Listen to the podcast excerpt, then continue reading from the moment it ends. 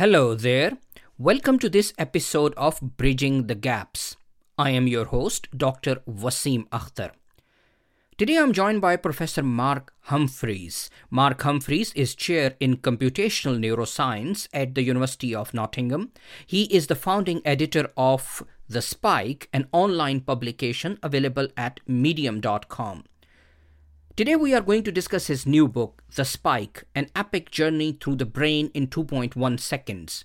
The book explores how blips of electric voltages that researchers call spikes are born in the brain, how they are transmitted, how they travel through the brain where billions of neurons liaise with one another using these spikes, and how this epic journey of spikes leads to action.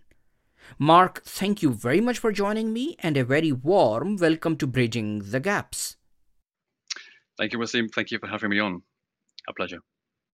Let us first try to understand the fundamental building block of the brain, a single neuron. Uh, talk us through the structure of a single neuron. So, obviously, the neurons are the basic building block of the brain. And uh, pretty much every neuron has the same three components. So uh, every neuron, like every cell in your body, ha- has a body. It has a soma. Um, but sticking out of that body are two two important parts. So we have coming out of the often we draw at the top, coming out of the top, is some kind of uh, is a dendrite, which is a long tree-like structure which the den- the neuron stretches out into the rest of the brain, and it's stretching that out into the rest of the brain because it's it's the part of the neuron that gathers inputs to that neuron. So all those inputs arrive on that that dendrite, which is this long branch structure, and those inputs uh, are pulled together into that body, where they're summed up. And when that that body comes sticking out of it, the other side has a long cable called the axon, and it's that axon which that neuron has to send its signals down to communicate to the rest of the brain. Um, sometimes those axons are really short, sometimes they're enormously long. So, for example, the axon from the uh, spinal motor neuron in a giraffe to its foot is about three meters long, whereas the axon body itself is probably only a couple of hundred microns across. So the axon can be dramatically larger than any other part of the neuron, even though it's a really tiny, fine cable. The spike, uh, as you call it in the book, is neurons' voltage uh, that fluctuates until it reaches the tipping point. At uh, this tipping point, the voltage increases rapidly and then crashes back down before returning to normality. The whole process takes uh, about a millisecond. How does a spike emerge in a single neuron? Yeah, so the so this the spike is, if you like, it is as you said. So the, the actual thing we call a spike is that rapid jump and crash voltage. That's the thing we call the spike. And leading up to that spike is this obviously every neuron has a voltage at its at its body and indeed throughout its structure, but that's the body we're interested in. And that voltage is flickering up and down as the inputs arrive. And as it does flicker up and down, at some point, as you say, it hits a tipping point. So what's going on is those voltages are being, um, being pushed up and down by the inputs arriving. But when it hits this certain uh, value increase, big enough increase to hit this tipping point, what happens is a set of ion channels in the body of the neuron open up. So what immediately happens is some sodium channels open up, and the voltage of the neuron is is created by the fact that there's certain um, ions on the outside and ions on the inside, and the difference in the charge on the outside and the inside is what's setting up the voltage. So when these ion channels open up, the sodium ions all flood in, and the voltage of the neuron rockets very quickly, which is the up part of the spike.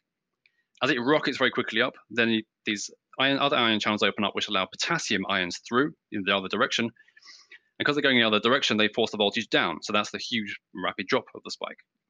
And this entire process, as you just said, takes about a millisecond. Some neurons it takes two, some really sluggish neurons it takes three, but it's all over in the blink of an eye as far as we're concerned. So all these ions are shuttling out and into the neuron at this incredibly fast pace. They're pumped out and pumped in again. Um, and pretty much as soon as that voltage has dropped back to the bottom again, the all the ion channels snap shut and the neuron is back to its kind of resting state where it's now slowly again receiving these little voltage inputs coming down the, its, its, its dendritic tree to, the, to its body. And it's that that that sodium followed by that potassium that's driving this huge upwards flicker voltage and downwards flicker voltage. And it's only that big spike of voltage that's big enough to actually create a signal that gets transmitted down the axon. So the axon ignores all the small voltage flickers. It only sees this spike. What it does is it takes that spike and it basically amplifies it all the way down the axon till it gets to the targets at the other end. These spikes carry messages uh, from one point uh, in the brain to another point. We will discuss this in detail. Uh, but another question uh, that comes to mind uh, is that usually biological systems send and receive messages uh, using chemicals. Uh, they use chemistry. Uh, why neurons uh, in brain have evolved to use these spikes of voltages to communicate? It's a good question because we obviously we have to assume a lot about the pressures of of of you know, operating in a a large brain in a large animal. So there are very many numerous sort of evolutionary based reasons why we think that uh, that spikes have evolved.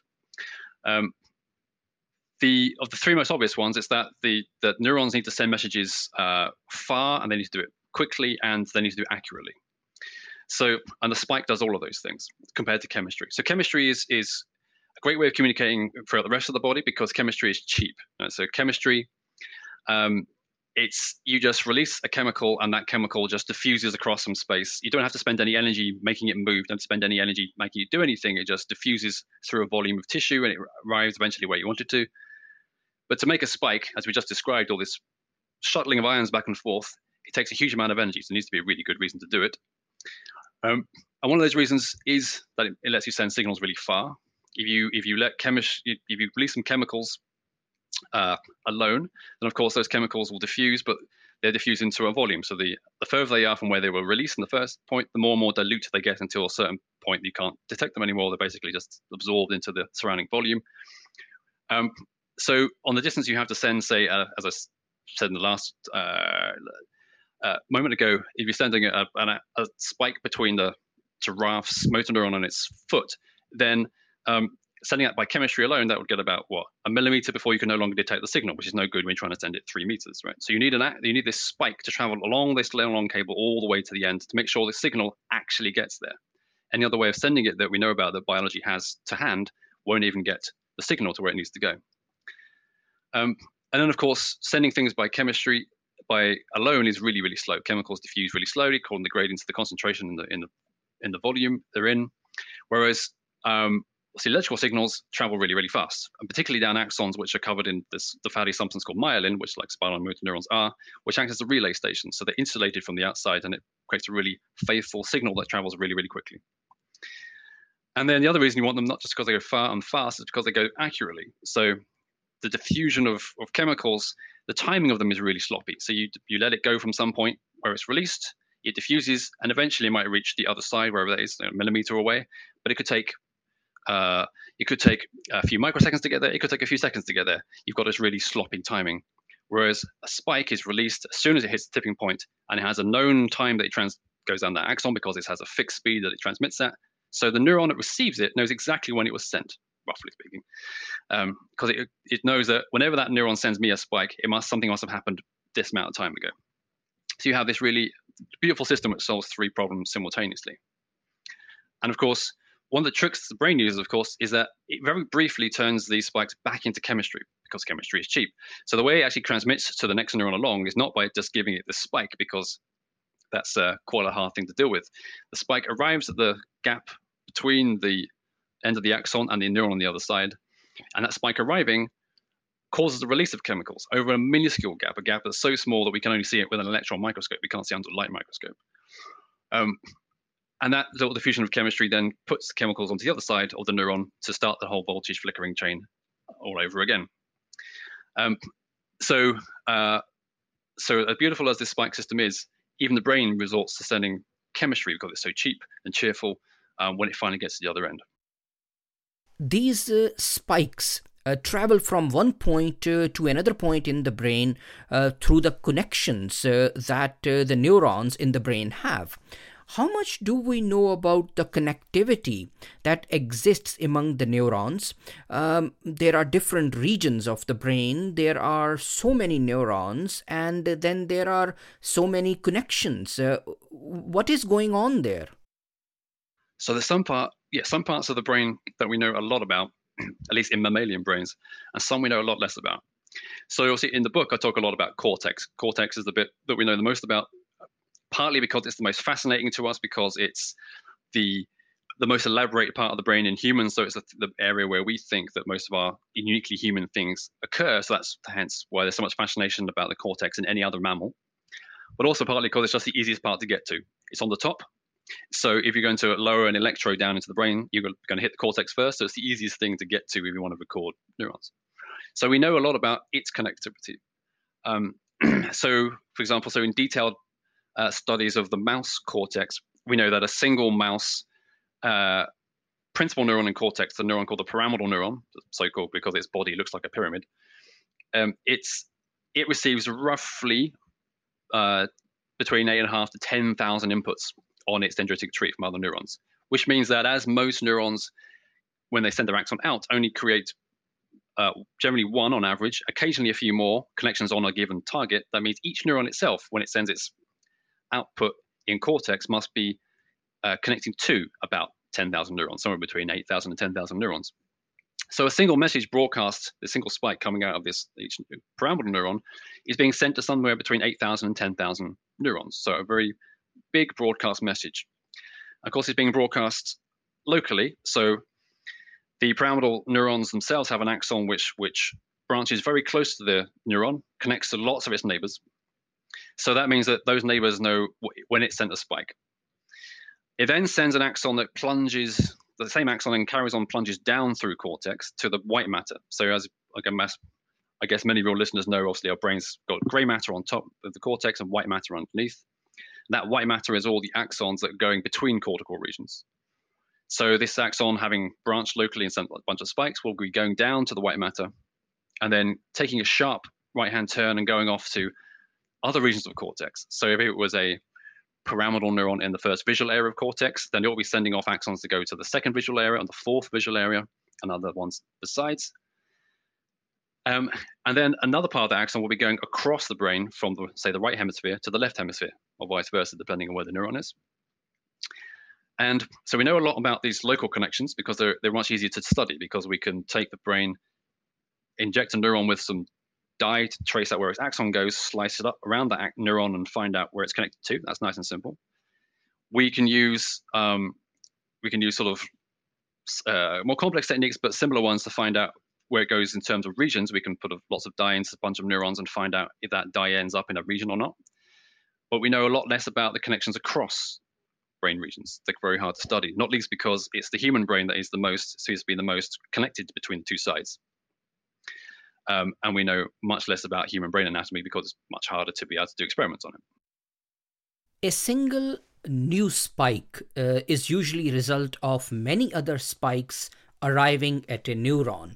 Uh, each little blip causes the neuron uh, to move to a state where finally it reaches its tipping point and it spits out a new spike. How does brain ensure that it does not end up uh, in an infinite loop of these spikes uh, that may lead to the overloading of the brain uh, that may crash the brain you use a term in the book and you say that the brain operates in a Goldilocks zone so that it does not crash, so that uh, it does not become overloaded. Uh, talk to us about this Goldilocks zone and this mechanism that ensures that the brain does not crash. Yeah, so the Goldilocks zone, I mean that from the point of view of each individual neuron, it's getting um, a balance of input that are both increasing and decreasing its probability of making a spike. So any given neuron, when it sends a spike, the chemicals that are released by it when it transmits that spike um, are either either uh, going to excite the neuron on the other side or inhibit the neuron on the other side. So on any given neuron in cortex, there is a whole raft of these excitatory inputs to its dendrites and another bunch of inhibitory inputs to it. And uh, it's there was a, a, a big mystery a few few years back about how exactly a pyramidal neuron in particular um, was able to send spikes that looked extremely random. As in, if you looked at when it sent one spike and tried to guess when it would send the next spike, um, your guess would be would have no uh, we wouldn't be able to take any knowledge of when it actually sent spikes in the past. Each spike was sent seemingly at random rather than being related to any time it sent the other ones. And the reason this was a mystery is because, according to all of our best theories about how neurons make spikes, what should actually happen in cortex is all these inputs should arrive and the outputs should be quite regular. So, what was what some of the theorists realized is what must be happening is that those all those excitatory inputs and inhibitory inputs on the tree of a neuron, they must be sending uh, more or less the same level of input each, so that the amount of total amount of excitation and total amount of inhibition that the neuron is getting is cancels on average over time, which means that um, as of course this is all uh, happening on average. So you have little random fluctuations. Sometimes there's a little bit more excitation, so the voltage goes up. Sometimes a little bit more inhibition, so the voltage goes down or sits at the bottom level. It can't go any further then. And then what actually is creating a spike is a random time window where these the excitation is randomly allowed to jump up enough to reach the tipping point of the of the neuron and it creates a spike. And so it's in this this balance that is uh, is the Goldilocks zone where you have this in this sufficient uh, balance of this inhibitory and excitatory input so that um, it stops the excitatory input alone from just driving neurons to spike and spike and spike, which in turn they send spikes to their targets and send them make them spike and spike and spike and so on and so forth, and so that the the, the brain explodes in a whole barrage of spikes. I mean, and indeed, this is what we think happens in, in epilepsy that um, the inhibition has lost control of the ability to balance the excitation, and there are suddenly is a wave of neurons that are constantly active and re- being reactive, and that causes the uh, the explosion of activity in, in the temporal lobe in epilepsy that often causes then the seizures. This leads us nicely to my next question. A large number of spikes fail to create uh, the next level of spikes, and the receiving neurons don't create new spikes. Uh, and in a way, we can say that these spikes fail. Why do most spikes uh, fail? So that's an excellent question. Yeah, and obviously I spend a whole chapter on it in the book because it's one of those things that um, even many really seasoned neuroscientists don't appreciate quite how terrible neurons are transmitting their information. So it's and as I said before, the so sending an individual spike is really energetically expensive, right? So of the of the um, total amount of energy that our brains use on a moment-to-moment basis, and our brains use about 20% of our energy in a day, about half of that energy is just spent using spikes. At least that's the neurons. Half their energy they ever use they use spikes, make spikes. Um, and that means you would think that because they're using so much energy, that the brain would guarantee that a given spike once made, it would be go down the axon and, and convey its message to each of the 8,000, 10,000 neurons that are at the other end of that axon. But as it turns out, when we actually measure individual connections and see how many times a spike causes that connection to transmit the chemical to the other side, the target neuron, um, that that uh, connection can fail up to 90% of the time. So there's synapses in the hippocampus and in cortex where people have recorded from where spikes will turn up regularly, and only one in 10 of them will cause something to be transmitted to the other side. Um, I think the average in cortex is in some some areas of cortex is about 75% of the spikes will fail to do anything. So only 25%, one in four, will actually transmit a message. And um, for a while, people thought this was maybe a bug, right? This is just maybe maybe biology is just really noisy. This is this is inescapable. But the problem with it being the sort of the bug argument is that um, the rates of failure vary wildly across the brain. So we, even the same areas of hippocampus, you can get neurons that of 90%, the connections fail 90% of the time, and some of them fail as little as 20% of the time. And there are other neurons we know about in the brain whose connections to other to their targets don't fail ever.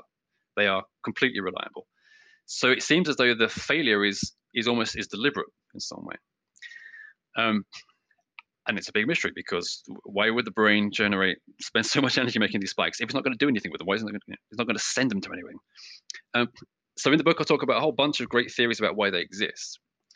Um, so because theorists love these kind of mysteries, they love this idea of you know this is, doesn't make any sense, so it has to be for something. Um, one of the really clever ideas, one I think I liked the most, was this idea that what's happening is is actually because um, so each neuron only has a, a, single way of sending its messages out, out. So it has this single axon, it sends spikes down. Okay. And it only sends typically only sends a handful of spikes at most. So even though it's active neuron will send spend, you know, um, 10 or 20 spikes in a second. That means that actually it doesn't it's not able to transmit that much information in time. But of course it's receiving uh, up to 10,000 inputs. Um, and that means if those, if many of those 10,000 inputs were sending it spikes, then it couldn't respond to most of those inputs because it can only send a few spikes per second. So that means that most of the input spikes could be completely wasted. It's just a total waste of information. So the um, so the amount of information that could be amount of information that could be sent by the output axon um, is vastly smaller than the amount of information that could be received on the input.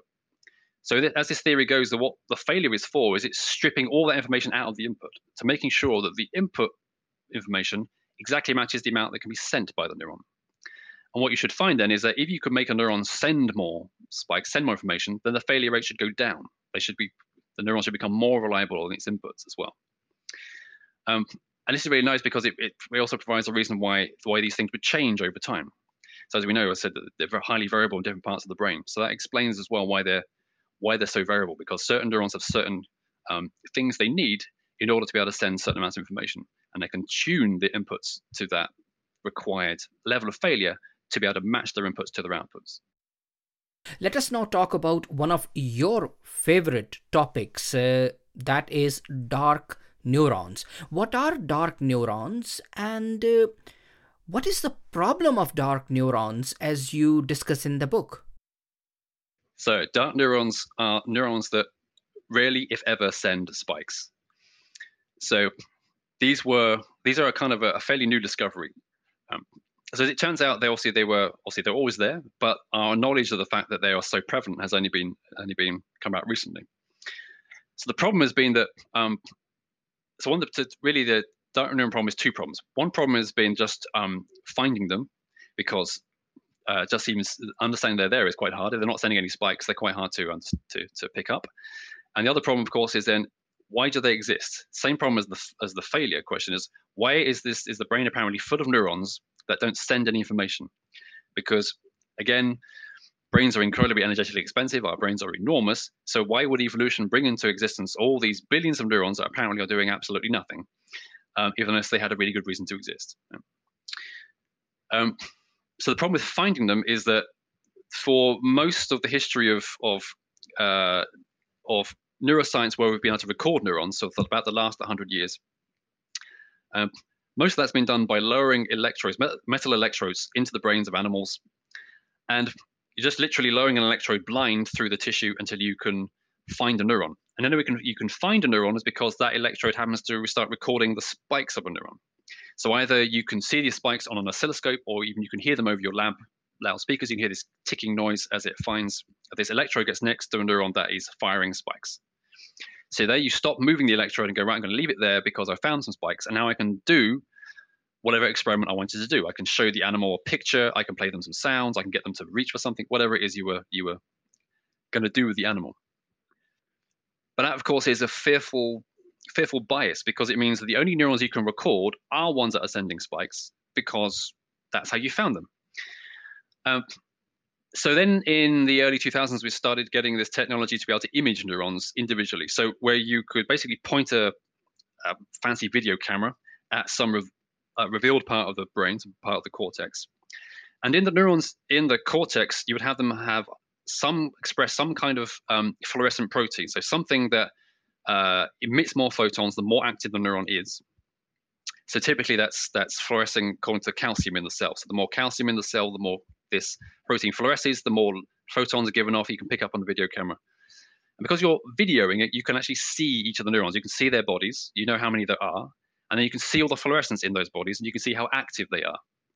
And when you do that and you look at it for a while and you just even just look at it being spontaneously active, if not showing it some images, you can notice that most of the neurons you've drawn little circles around to say here's a neuron aren't active at all. They're just sitting there doing nothing. Um, um, and people didn't believe this for a while. Wondered, was there any kind of, you know, is this uh, is this an artifact of the way that we're doing these experiments? Is this something to do with the chemical we're injecting to make these neurons light up? So then some some brave souls went and did these experiments with uh, things called patch recording, which is where you literally it's called patching because you try and patch the neuron onto the sorry patch the electrode onto the neuron itself. You lower this electrode through the tissue until you actually connect directly to a neuron. So that electrode is touching a neuron. So rather than finding it from for activity, you're just finding it physically. Attach it to there, and then having managed to attach that electrode very delicately to a tiny neuron, a neuron whose body is one tenth the width of a human hair, you then show the animals some pictures or you play some sounds or do whatever. And when they various experimenters did that in, in various uh, rodents, then you find that in these neurons you found in cortex, much of those neurons are also very rarely firing spikes. You can actually see them when they fire the spikes beautifully on these electrodes, and you can see nothing at all. So most of these neurons are either sending nothing or are sending one spike every uh, 30 seconds or a minute or so. So, um, which is uh, obviously nothing on the comparison to how fast the, the brain is processing the information that's given to it.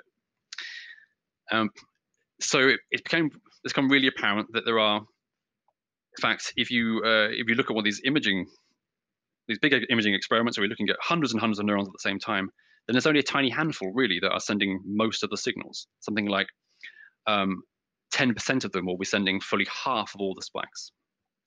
So the other 90% is the stuff I'm calling various forms of dark neurons, the ones that literally send nothing at all the whole time you're looking at them, or the ones that send one spike every minute or so, which the brain is irrelevant because so much stuff happens in a minute that one spike is going to have no effect on anything.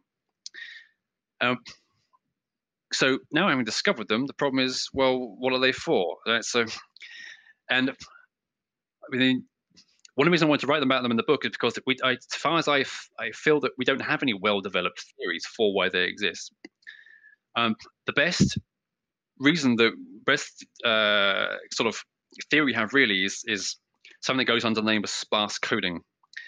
And this is the idea, again, tied to the energy constraints of the brain, that any given neuron um, should be uh, encoding really for a very specific thing because we have so many neurons that rather than have them all together spend, send lots of spikes to mean the same thing, if you want to send a message, just have one or two neurons send that message about that specific thing. So um, if there was a, the, so for any given angle you can see in the world, so whether it's a horizontal line or a vertical line or a line at 30 degrees or whatever, in a particular point in space, so say in the top left or whatever you're looking at right now, um, then there should be just a handful of neurons in your visual areas of cortex that actually respond to a line at that particular angle, at that particular point in space, of that particular width, of that particular property, property, property, property.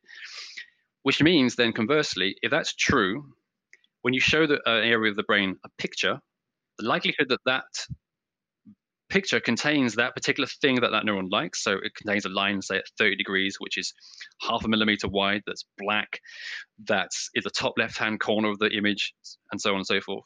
All those features together. Chances that it contains that, that, that particular feature is so small that that neuron, you'll never see it fire because you never show it, show it the thing that it's interested in.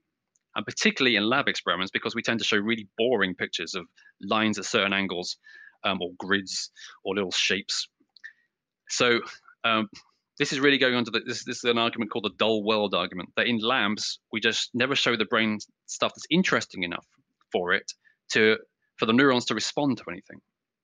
That really, um, what these neurons aren't dark; they're just bored. There's just nothing for them to do, so they're not sending in information.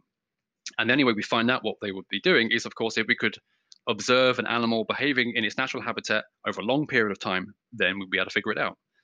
But of course, that is extraordinarily technologically challenging, and no one's managed to even begin to do that yet. But yeah, that's one theory. A very interesting and uh, very important question is that uh, what do these spikes mean? How do these spikes carry messages from one point in the brain to another? In the book, uh, you report two groups of researchers holding two different viewpoints, and you call them the timers and the counters. Who are the timers and who are the counters? And talk us through their viewpoints on the question that how do these spikes carry messages? Yeah, so I talk about these, yes, the two dominant schools of thought, which are still really kind of the two dominant schools, but they're they've they've been around for decades. so take the counters first. Counters is simplest. The counters are they see the number of spikes sent out by a given neuron, and they believe that the message that neuron is sending is sent by how many spikes it sends. So, for example, if it was a neuron in the a visual area of cortex uh, responding again to a to a picture, um, if you showed this neuron uh, a line at certain angles, say showed it you showed it a line at a, a horizontal line and then rotated it around to be vertical, and then through the vertical back to the horizontal again, so through 180 degrees, then at some point in that rotation, that neuron will send the most spikes. So maybe it will send no spikes when the line is horizontal, a few as it starts to rotate up to vertical. It will send the most when the line is vertical, and it will start sending less again as it rotates away from the vertical back to the horizontal again. So we would say the counters would say that that neuron is then sending a message about the angle of this line by the number of spikes it sends because it sends the most spikes to a certain angle of line. So the downstream neuron, if it could add up the number of spikes that this neuron sends, it adds up and goes, oh, that's sending me five spikes, so that's an, an angle at 30 degrees. It's sending me uh, 50 spikes. There must be an angle that's vertical because it sends most spikes for that. Um, so then that's a really simple code where it's literally just the number of spikes sent is the meaning. Um, and there are various areas of the brain where where that's got pretty strong evidence. So we, we can look in the various sensory areas, as we said, the visual areas, auditory areas, the somatosensory areas where you touch uh, things, and, and you can see the neurons there seem to have tuning for stuff. So they send more spikes for particular things in the world. And the same is true of motor neurons. So the way that muscles are contracted, the amount of muscle contracts is directly proportional to the number of spikes sent by the motor neuron connected to it. So we can see that the number of spikes means muscle contraction, how much it's contracted. Um, so that's all really nice and simple. The problem is with the counting view, though, is that it requires it, it's very difficult to then turn it into a code that the neuron at the other end can understand because it requires the neuron at the other end to be able to add up spikes coming one after the other. Um, and they don't. Basically, a simple answer is they don't. Uh, they, that's not how they work. Um, well, as was already described, they receive maybe 8,000 inputs. So one input sending them sending them 10 spikes over the course of a second is pretty irrelevant because it's going to be receiving many hundreds of inputs across spikes across all of its inputs. Um, so it's quite hard to so it's really nice to count spikes as an experimenter. That's really easy to do, but it's quite hard to build a theory where neurons can count spikes. Um, hence, the the timers at school became became also a dominant force. And the timer school believe that neurons communicate not by how many spikes they send, but when they send their spikes. So often this school thought is about actually when the first spike is sent. So if you show uh, an animal an image then some spikes, some neurons will send the spikes almost instantly. Some will delay it by another few milliseconds. Some will delay it by a few milliseconds more. And that delay um, tells you something about what the, that, that neuron encodes because the more it encodes that feature, the faster it will send a spike because it's more tuned to that property. And it's a little easier with that theory to um, to make sense of how something at the other end can read it out because uh, if a whole bunch of neurons are sending their spikes together at the same time, then you can see that a neuron on the other end would receive those spikes at the same time and go, ah, something's happened, and I'll send my own spike now. So, and there are various, again, there's various areas of the brain where we have evidence for this. So in the book, I talk about a pretty complicated circuit in the owl's auditory system of the owl, which allows it to work out just from sound alone um, where the angle that that sound came from with respect to its head and it does that because it relies on the timing, different timing of spikes between its left and its right ear. So if the sound was coming from to its left, then the sound would arrive at its left ear slightly earlier than the right ear. And because it was sending a spike to the left ear faster than the right ear, um, those spikes will arrive at different times at a neuron downstream, but that neuron is tuned to look for spikes arriving at different times. So it, it then responds saying that must be at 30 degrees to your left because that's what I mean. When I send a spike, it means 30 degrees to my left because the spikes I receive are timed to make that take that message. So these the two schools have have got strong evidence in their favor in both sides, and they both have big flaws. The big flaw for the the counting one is it's hard to build models of it to understand how the neurons are reading out these counts. The big flaw for the timers is that we don't believe that in most areas of the brain that neurons can actually send spikes with that level of accuracy. So it works fine if you are the very first neurons in the retina that get to respond to an image, great. But as soon as you get up into cortex, there are so many other neurons giving inputs to the individual neuron that any one given input can't control the timing of that neuron's output. And indeed, you can build beautiful models of cortex to show if I change a single spike in that model of cortex, which is like 100,000 neurons in it, then it will knock the spikes of all the other neurons off course compared to what it would have been had I not touched that spike. So it has a this dramatic ripple effect through cortex, um, which means that you can't send information by by precise spike timing in cortex in, in principle because every time you slightly adjust when a spike gets sent, the knock-on effect is huge. So, uh, so the counters and the timers give us this really sort of structured way of thinking about how how neurons code, but there's a growing school of thought that it's neither. In the book, uh, you use an interesting example, and this example is spread over many chapters in the book. The example is about a cookie. You see a cookie, and then how this information goes in the brain, how it travels through the brain, and how it leads to a decision, and how this decision leads to an action that you should go ahead and get the cookie. So, when the brain receives information from outside, for example, seeing a cookie, then understanding this information and then thinking and making a decision that leads to an action what goes on in our brain. Uh, I, I know an entire book can be written to describe our understanding of this process. Uh, can you talk us through briefly the main points that how all this happens in the brain?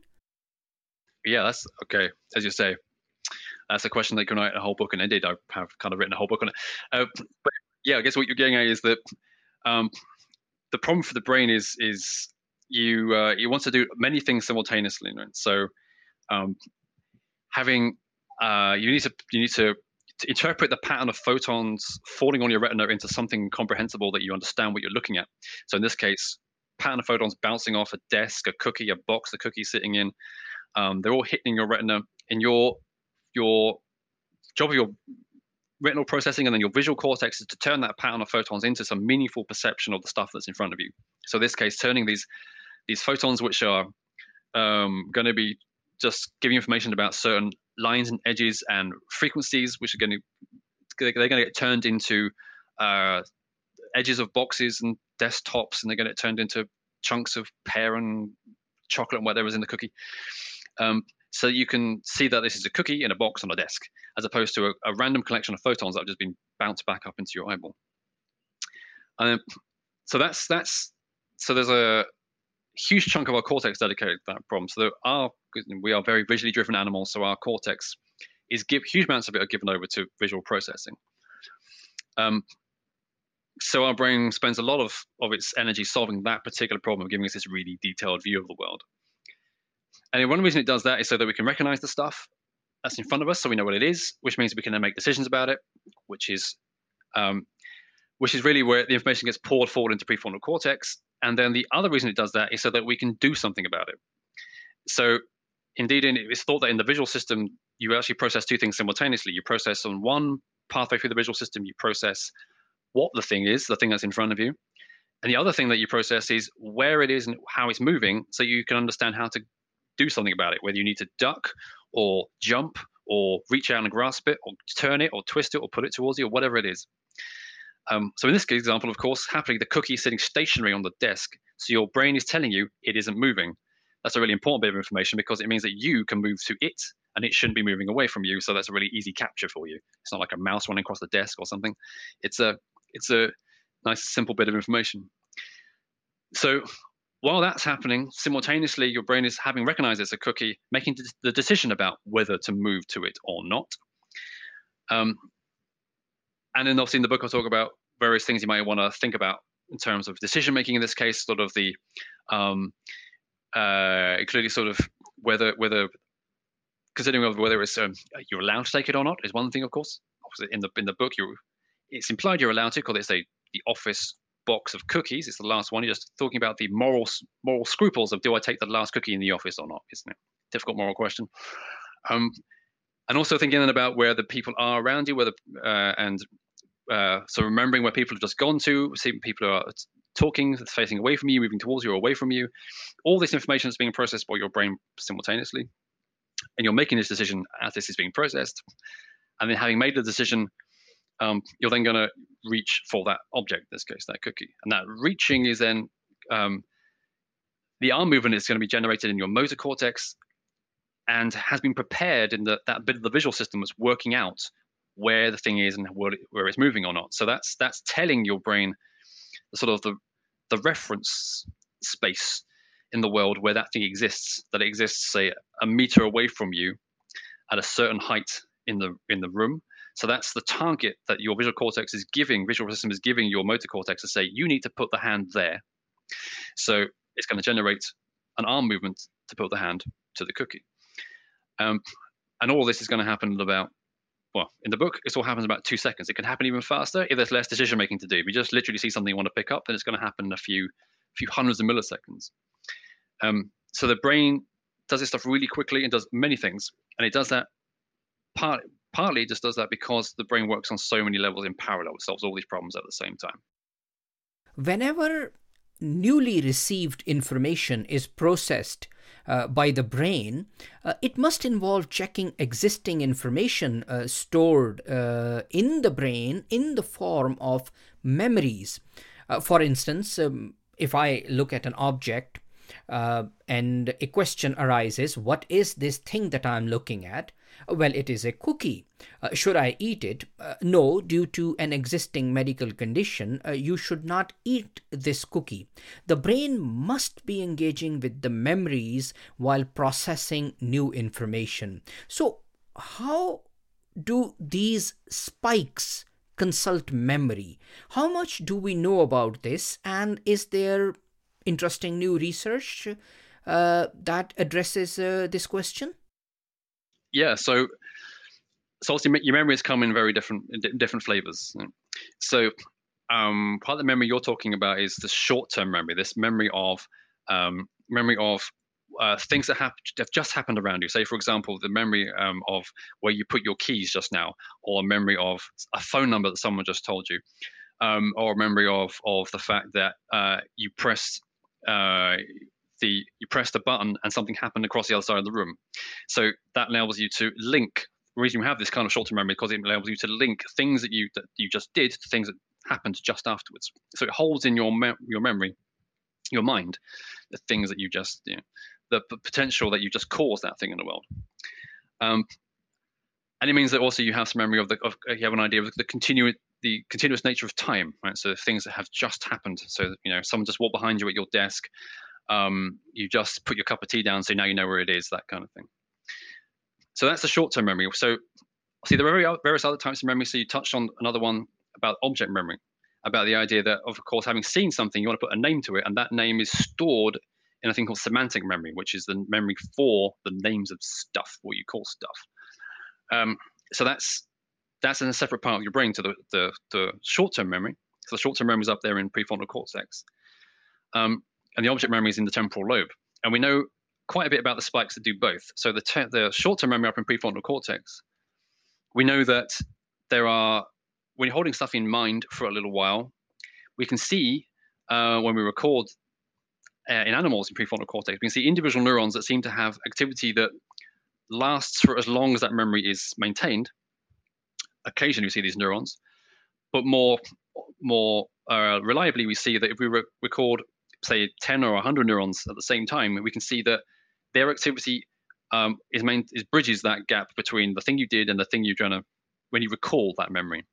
So it can last for a few seconds, uh, 30 seconds even, at a push. And when I say bridging, what I mean is that say 10 of the neurons will fire in the first 10 milliseconds, the second lot, bunch of neurons will fire in the next 10 milliseconds, the next will fire, and so on. And they'll, they'll cover the gap of time by firing, and then they'll start again in some order. And that appears to be the memory of the thing that just happened. For the uh, semantic memory, for the object recognition, we know there's some, there's very specific areas in the temporal lobe. There's like a very specific area, for example, that remembers faces. So spikes from the neurons in the face area of that region of the brain mean that a certain set of facial features is present. So, for example, there are, seem to be Doris Tsao's work suggested that our brains encode like features like the bridge of the nose and the bit of the eyebrow, or the, the shape of the upper lip, or the conjunction of the jaw and the ear. So nothing like we would like no, no features that we would draw to make a cartoon of a face, but features the brain somehow knows about. And if neurons are responding to those different features all fire at the same time, that means a certain type of face is present in front of you. So whether it be your face in a mirror, of course, or whether it be the classic example of Jennifer Aniston's face, um, then it's it's that group of neurons firing together that are responding to that particular conjunction of features that is Jennifer Aniston's face. Um, so those spikes mean this face is something you recognize. The missing link in this, that, that our knowledge though, is where exactly that name is stored, so that that memory is that face. So it's familiar, but that's not quite the same as recall, which is the bit where you actually put a name to it.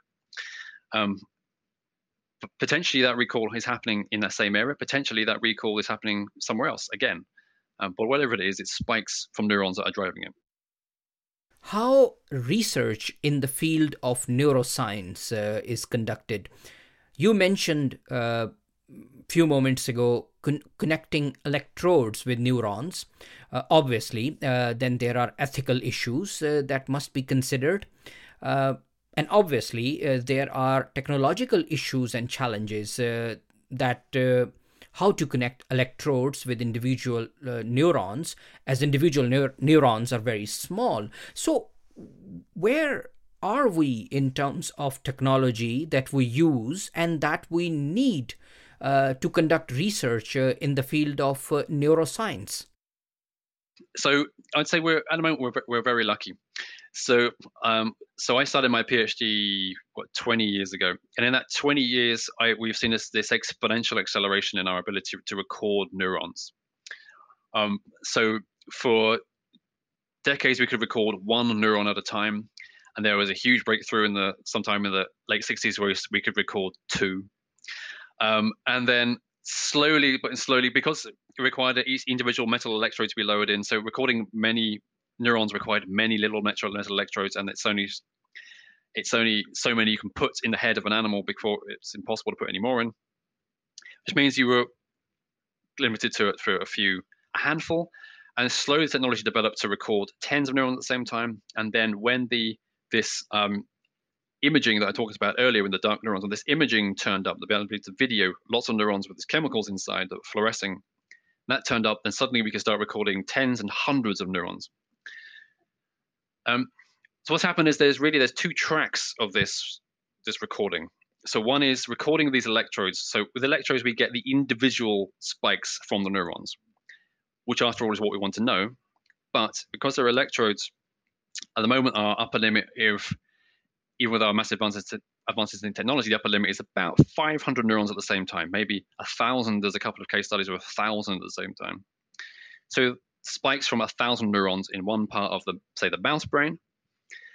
Um, so mouse cortex has got about 10 million neurons in its cortex alone. So anything we record with those electrodes in cortex is, is a most minute sample of the neurons still. Um, but we see the individual spikes. Um, on the other hand, the imaging lets us now, we've got the scale where there is a report um, a few months ago where they managed to record simultaneously nearly a million neurons from the cortex of a mouse with a big but. But it's using this fluorescent chemicals in these neurons. And the fluorescent chemicals they're using fluoresce according to calcium. And calcium is not the thing we're interested in in terms of how neurons communicate because calcium is just a chemical inside the neuron that fluctuates up and down. It doesn't send it anywhere. The idea is that this calcium going up and down it's going up and down because the neuron is spiking. So the more calcium there is in the neuron, the more spikes it has sent, because every time it sends a spike, there's a flood of calcium as well coming in the cell. So that means that we can read out a proxy of how active the neuron is. So more, more it's fluorescing, the more calcium it has, the more spikes it's sending.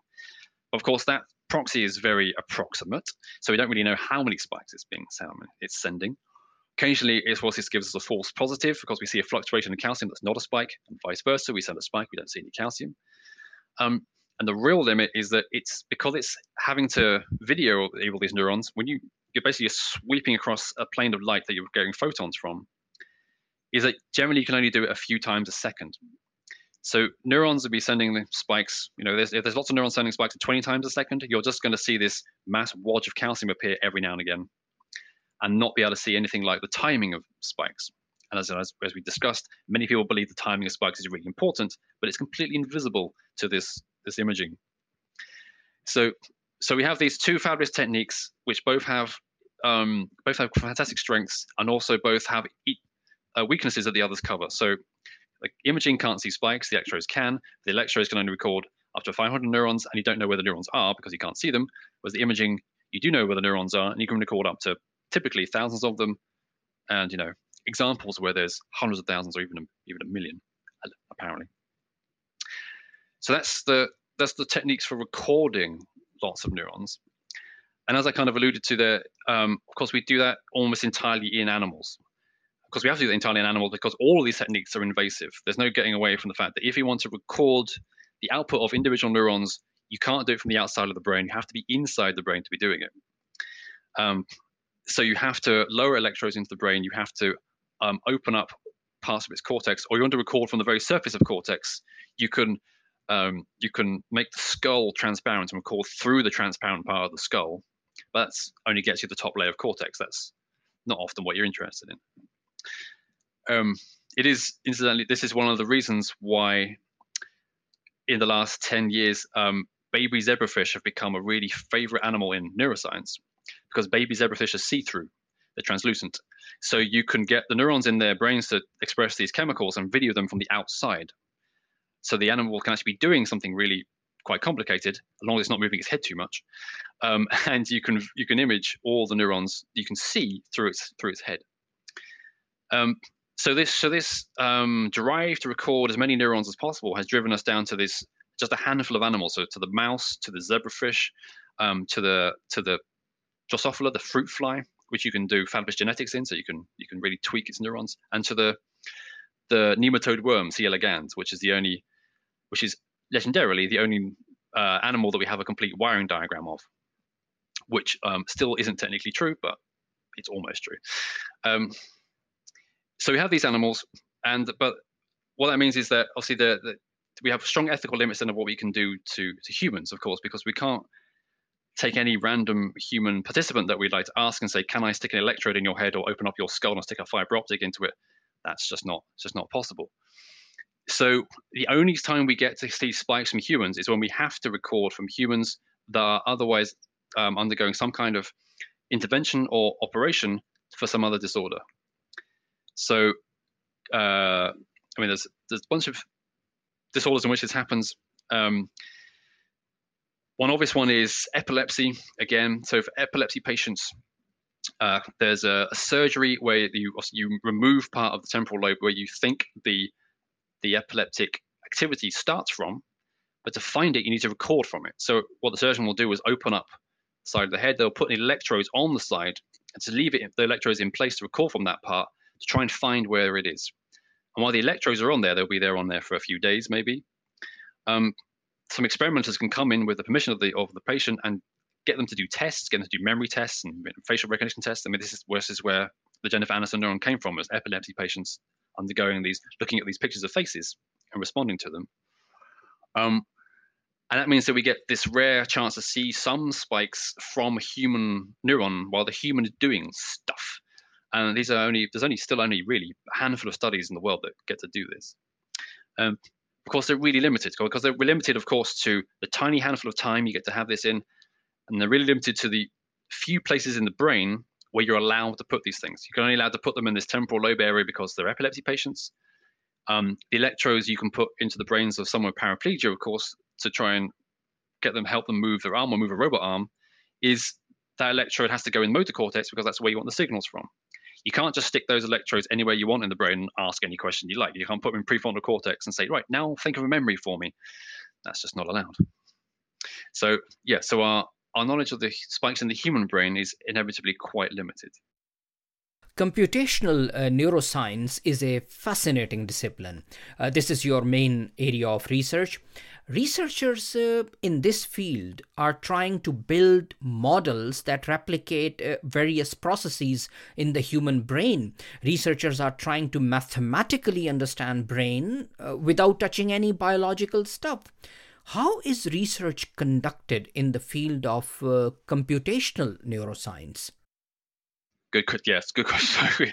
so they come in, yes. So it comes in two two different flavors. You kind of touched on there. One is um, more like the, the pencil and paper approach, where you're trying to write down some ideas in maths, whether either some kind of you know pure maths or some kind of algorithm that you think that the brain is implementing or some group of neurons implementing and try and work through the consequences of that to make predictions for experiments. The other approach which is more traditional computational neuroscience, is to build computer models of bits of the brain. So, say, take a chunk of cortex and build a model which has artificial neurons in it that send send spikes, that receive spikes, that um, collectively emulate a bit of the tissue, and try and either use that to in, understand the dynamics that you're getting seeing in the experiments, so understand the, what you're recording, or use it to understand the computations that are being done. So those kind of simulations are really useful for working out the limits of what could be done in the brain, because you can build a model of a bit of, of the brains, a bit of cortex, and say, could this, in theory, calculate probability? Say, and people have looked at this looked at the various ways in which you can try and represent probabilities in spikes sent by model neurons, try and work out ways in which it could happen, or which it, which it can't happen. And typically in these models, what you find is simpler the model, the easier it is to find the thing you can do in it. The more detail you add in, the more the, your nice idea goes away. Uh, but the yeah, so so these so both these areas of, of this kind of computational theoretical neuroscience, um, yeah, they're really they are driving at a deeper understanding of the brain than can be got from experimental data alone. Obviously, they're, they're there to try and turn the experimental data into some kind of understanding of what's happening underneath. Um, yes, so they they obviously the people that do this for various reasons. So we, we touched on the idea that you want to make predictions for experiments. That's just one reason for doing it. One of main reason for doing it is that you just want to understand the data. You just want to understand what you're looking at. Another is to probe the limits of what can be done. Um, another is to um, uh, is to try and explore um, uh, what, in principle, certain features of the brain are for. So uh, we touched along uh, ages ago on this idea of this of spike failure, what it could be for. It's really useful in these kind of models to explore, put spike failure into it, and explore what it can and cannot do. So, for example, you might want have a theory that what spike failure is for is to enable the brain to in- implement certain kinds of search algorithm because it adds noise to the process, and any search algorithm that you um, implement in a computer, you always add noise into it to stop it from getting stuck in really trivial solutions, so that it moves out of that trivial solution to something more complicated and spike failure seems to be a great way of adding noise to a system. So you might want to build a model that explores can it actually make a search algorithm if I stick spike failure into this into this model. And uh, how is the research uh, in the field of uh, computational neuroscience progressing? Are we developing some promising models, uh, developing new theories? Is our understanding about uh, the brain uh, improving significantly through the research in computational neuroscience? Some people would say there are, yeah. But one of the problems in, in computational neuroscience, of course, is that the brain is, to give the cliche, the most complicated machine in the known universe. So any given theory of the brain is only about some tiny aspect of the brain's function in some tiny constrained set of circumstances. So even our most complicated, detailed computer models of the brain so, for example, the model that built by the Blue Brain and Human Brain Project, that is a 30,000 neuron model of one column of neurons in the part of the rat somatosensory cortex that uh, de- deals with information from its hind paw, from its left hind paw. So that so that model is extraordinarily. It requires a IBM Blue Gene supercomputer to run it. It's just unbelievably detailed, and yet what it actually is emulating is a handful of neurons, 30,000, um, in a part of the rat brain that the rat itself doesn't really care much about. It's a bit of the, it literally just takes the sensory signals from its left hind paw. Um, and it's built with the data from the wiring in the brain of a teenage rat, uh, because that's the easiest thing, easiest age of the rat to actually get the detailed uh, detailed information from the pairs of neurons you need to record from to be able to see if they're connected or not. So um, there are, of course, there are people with grand unified theories of how the brain works. So there's, um, so in particular, Karl Friston has this now sort of fairly um, fairly well known idea of uh, the free energy theory of the brain, um, which in theory, in, in, fairness, he calls the free energy principle. He doesn't call it a theory because it doesn't itself make any predictions. It's an idea about if we apply this principle to everything the brain does, then it explains why the brain does it that way. But to turn it into an actual theory, what you have to do is go to your part of the brain in the circumstances you want to be interested in. Say, for example, how an animal learns um, learns that a light predicts food, and apply this principle to that problem as a way of generating a theory. Um, so the work is still to be done in turning turning that principle into an actual theory of how every bit of the brain works that you're interested in. And because the brain is so enormous, that's still an, an unending task. So, yeah, so in many respects, as many people have, have said, um, neuroscience is still in this in this still very young phase where it's thrashing about. It looks with um, it's uh, it lacks it lacks any kind of cohesive theoretical framework in which lots of experimental data could be applied to and predicted from. Um, sim- just simply as a consequence of the fact that the brain is just an unbelievably complicated thing. So thinking about in detail even one tiny part of it is more than enough for one human's uh, research lifetime, let alone trying to cohesively mash them all together. We are discussing your book, The Spike An Epic Journey Through the Brain in 2.1 Seconds. This is a thorough uh, but easy to read book. The humor that you inject makes the reading enjoyable, really, really enjoyable. Uh, we have touched upon a number of topics that you discuss in this book. Obviously, there is much more in the book. However, uh, is there anything that you suggest we should discuss before we close this uh, discussion? Actually, no. I think um, so. We, we covered nicely my two favorite chapters: the spike failure and the dark neurons stuff. Where um, I really enjoyed getting to those chapters when I was writing it, partly because it was a chance to, to uh, just sit back and just go, look, here's this amazing thing that we know almost nothing about. Um, let's let's tell all the world about it and talk talk about some theories about where it works um, why it's there and what it could be for, and then really pique people's interest into sort of. It was those two bits in particular that I thought when I was thinking about the audience for this book, I was thinking how broad it could potentially be. Hence the you know trying to make it entertaining and uh, accessible, as well as giving some something to chew on for the mind. Thinking about how how many people are, would, would like to pick it up and be inspired to go and do some neuroscience research, and it was those two chapters in particular I thought were trying really pique people's interest into going, oh, this is a big problem that we don't know anything about. Maybe I can I can go and tackle that. Professor Mark Humphries, uh, thank you very much for being with me. It has been an absolute pleasure having you on Bridging the Gaps. Thank you, Wasim. That's been fantastic. Thank you very much. Thank you and goodbye.